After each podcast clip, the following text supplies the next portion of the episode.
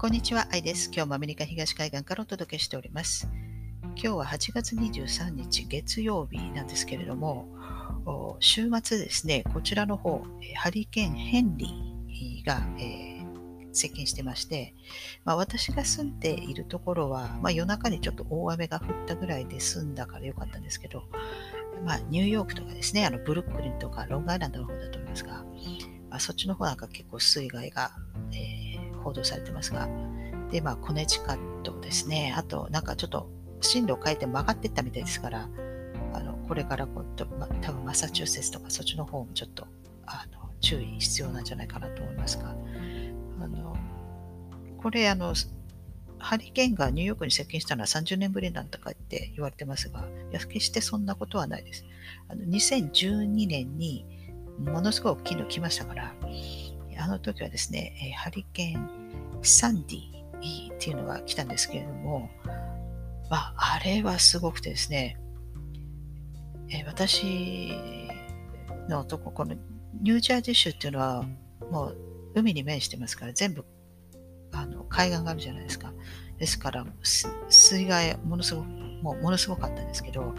え死者もですね、ちゃんと報道されてないんですけど、実際はかなりの人が亡くなったみたいです。あのいまあ、そのビーチの近くに住んでるそういったトレーラーハウスとかですね、もう全部砂の下にあのみんな埋まったって言ってましたから、ですから死者数もかなりあいたいたと思います。でも、まあ、そういうのは報道されないんですよね。で、まあ、ニューヨークは、えーまあ、ブルックリンとか、えー、スタッテンアイランドとか、まあ、ロングロングビーチですね。あ、あ違って、ロングアイランドですね。ロングアイランドの方とか、多分、えー、電気の復旧に、多分2週間ぐらいかかったんじゃないかなと思いますけど、まあ、それぐらい、とにかくすごかったですよ。で、本当に私、私のそのお客さんでも、スタテナアイランドに住んでる方で、まあ、ビジネスも持ってる方でしたけども、あの全部、あの、失ったとかいう方もいらっしゃいまして、その後も音信不通になってしまってましたから、どうなったのか分かりませんが、まあ、とにかくすごいのが2012年に来たんですよ。ですから、まあ、それに比べたら今回のはですね、まあ、そんなんでもないんですけど、まあ、それでも、えー、クオモさんは、えー、まあ、最後に、えー、非常事態宣言なんか言ってましたけれども、まあ、そんな、えー、クオモさんはですね、えーまあ、今日までで、えー、明日から、えー、副州知事だったその女性の方ですね、キャッシー・ホークルさんが、え明日から、えまあ、知事を代行するんですけれども、まあ、あクオモさんはですね、あのジュリアーニ市長が911でものすごく活躍したじゃないですか。ですから、まあ、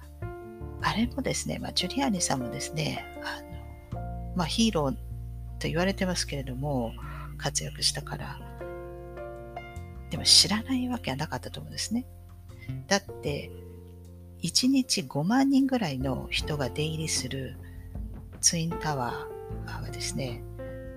えー、まあ、死者がまあ3000人ぐらいで済んだというのは、もう最初からあの日にツインタワーに行くなという指示が結構出されていた人たちも多かったと思うんですね。ですから、市長が知らなかったなんてありえないと思うんですよ。何かしら知っていたと思うので、えー、ですから彼は決して、えー、クリーンではないと思いますが、まあ、それでもですね、まあ、表向きには、まあ、911の時にものすごいリーダーシップを発揮して活躍したわけですから、えー、まあ、ヒーローなわけですね。ですから今回の新型コロナのパンデミックの時もですね、まあ、それを真似て、えー、コウモさんがですね、まあ、ヒーローになりたかったんだと思いますけれども、ですから結構こう、あの、まあ、あの時はトランプ政権の時でしたけれども、結構こう目立つような発言をしたり行動したりとかしたりとかしてですね、えいつもメディアで取り上げられていたりとか、え、まあ、活躍したかったんでしょうけれどもですね、まあ、それも、えー、まあ、最終的にも結果を見ればですね、まあ、うまくいかなかったと。で、えー、こういう形でですね、まあ、辞任という形で、えー、まあ、ニューヨークを去るわけなんですけれども、まあ、ニューヨークを去るのかは知りませんが、まあ、州知事というこのポジションを去ることになるんですね。えー、ですから、まあ、ちょっとうまくいかなかったじゃないかなと。ですですから、まあ、このハリケーン・ヘンリーがね、この彼の最後に、まあ、もしかしたらあのさよならを 言いに来たのかもしれないですね。はい。ということで、あのまあ、今日月曜日、えー、まあ、今さっきですね、この FDA が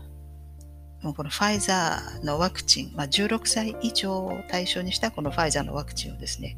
いよいよ、えー、あのオフィシャルに承認しまして、まあ、する、する、される、されるだろうと言われてましたが、まあ、今日、今、えー、オフィシャルに、公式に、え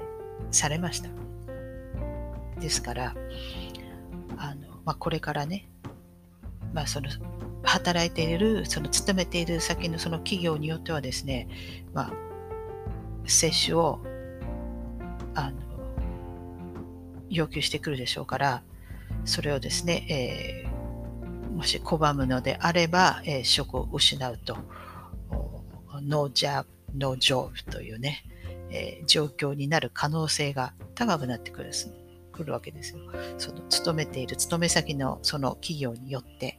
で、あの小さいね、中小企業とか、えー、自分でビジネスをやってるとか、まあ、そういう人たちはですね、あの、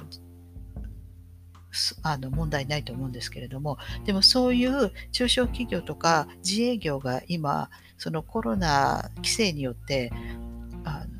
の結構追い込まれてますよね、ビジネス。ですから、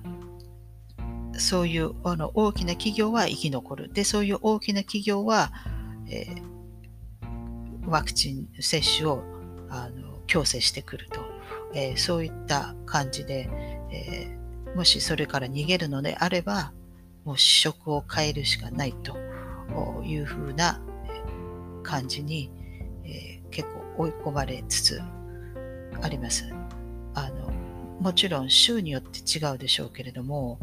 えまたその勤めているその企業によっても違いますけど、でも今後、えまあ、FDA に、え承認されると、まあ、そういうふうな企業も増えてくるかもしれないですね。ですから、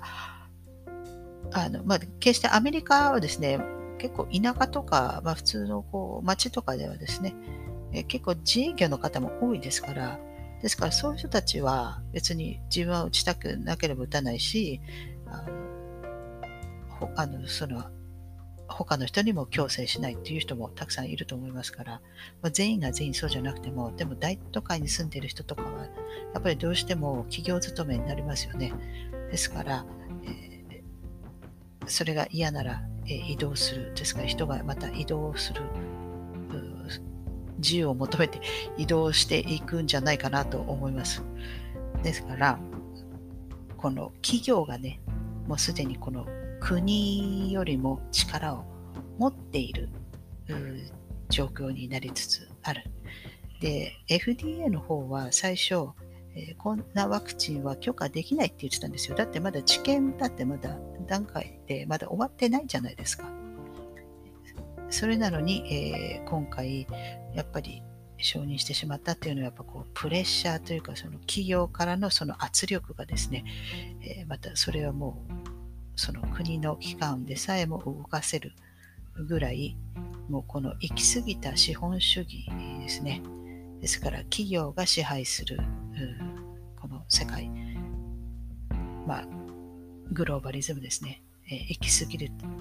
と、やはりこういう状態に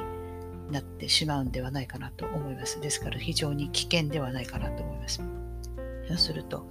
え、今回のコロナとかでもですね、日本でもそうですけど、まあ、大企業は生き残って、中小企業とか自営業をですね、えー、囲って潰して、で、全部、あの、大企業に全部トラスト化させてね、あの、あの、あの方がね、有名ですよね。で、これはもう、まあ日本の場合はね、まあ、今後この TPP で生き残っていくために、やっぱりそういうことをしようとしてるんだと思いますけれどもね、そのお偉い先生方々はね。ですが、あの、そういうことをするとですね、まあ、こういう危険な状況に、えー、国民はですね、追い込まれてしまう。その結局企業の権利がこの人間の権利をですね、えー、凌駕してしまう。ですから、最終的にこれが行き過ぎれば、もちろんみんながあの想像できるようにですね、えー、の管理社会、えー、そういった、えー、まあ、この全体主義社会みたいなね、そういうのが待ち受けているという。ですから、企業のその背後にいる人間たちがですね、これが新しい支配層になっていく、そんな、えー、ディストピアな世界が待っているので、これはですね、あのちょっとあの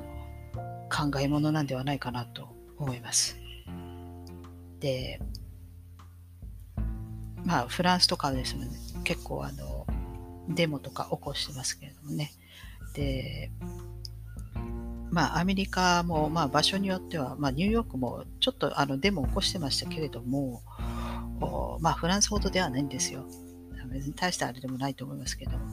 ニューヨークですからね、外国人がほとんどですから、まあ、デモも起こす起こそうっていうあれもないのかもしれないですけど、あニューヨークは9月の17日ぐらいからですね、まあ、室内、えー、活動はですね、例えばレストランとか、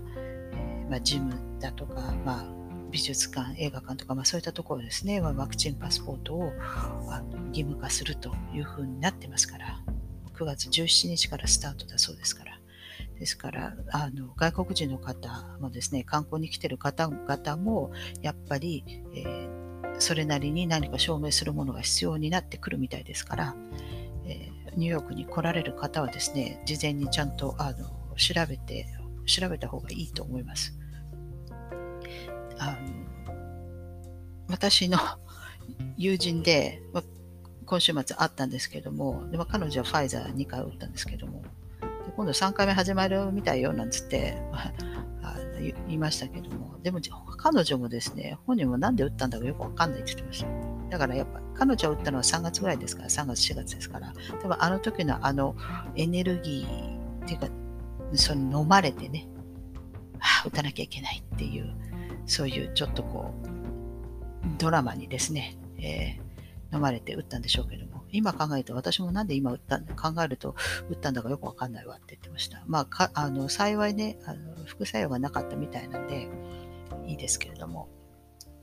で、まあでもこれから結構そういう強制するような動きに、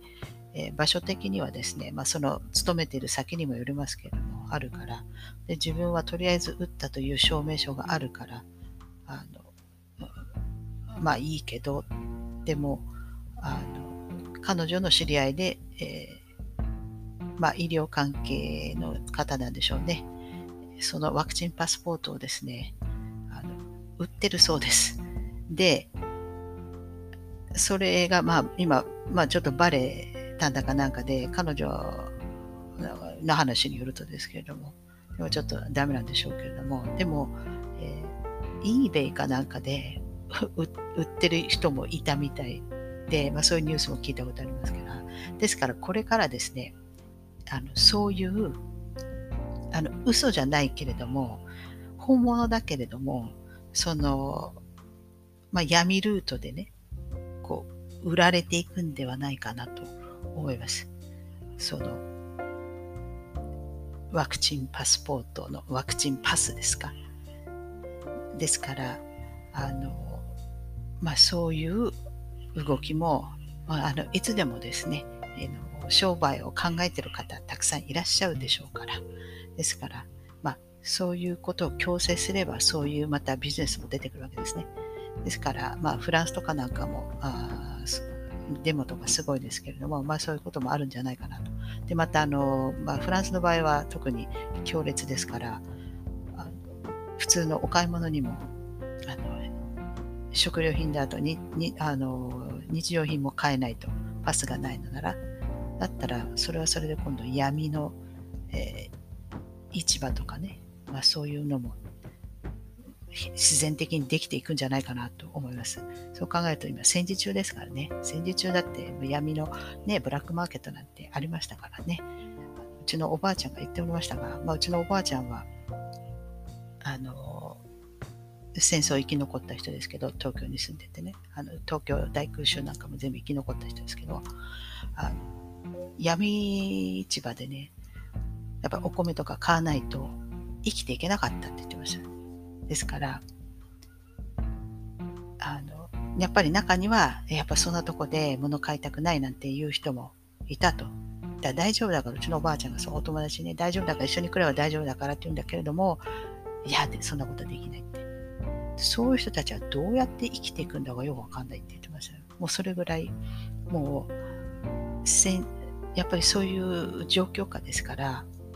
っぱり勇気と起点が効かない人は生き残っていけないだろうと。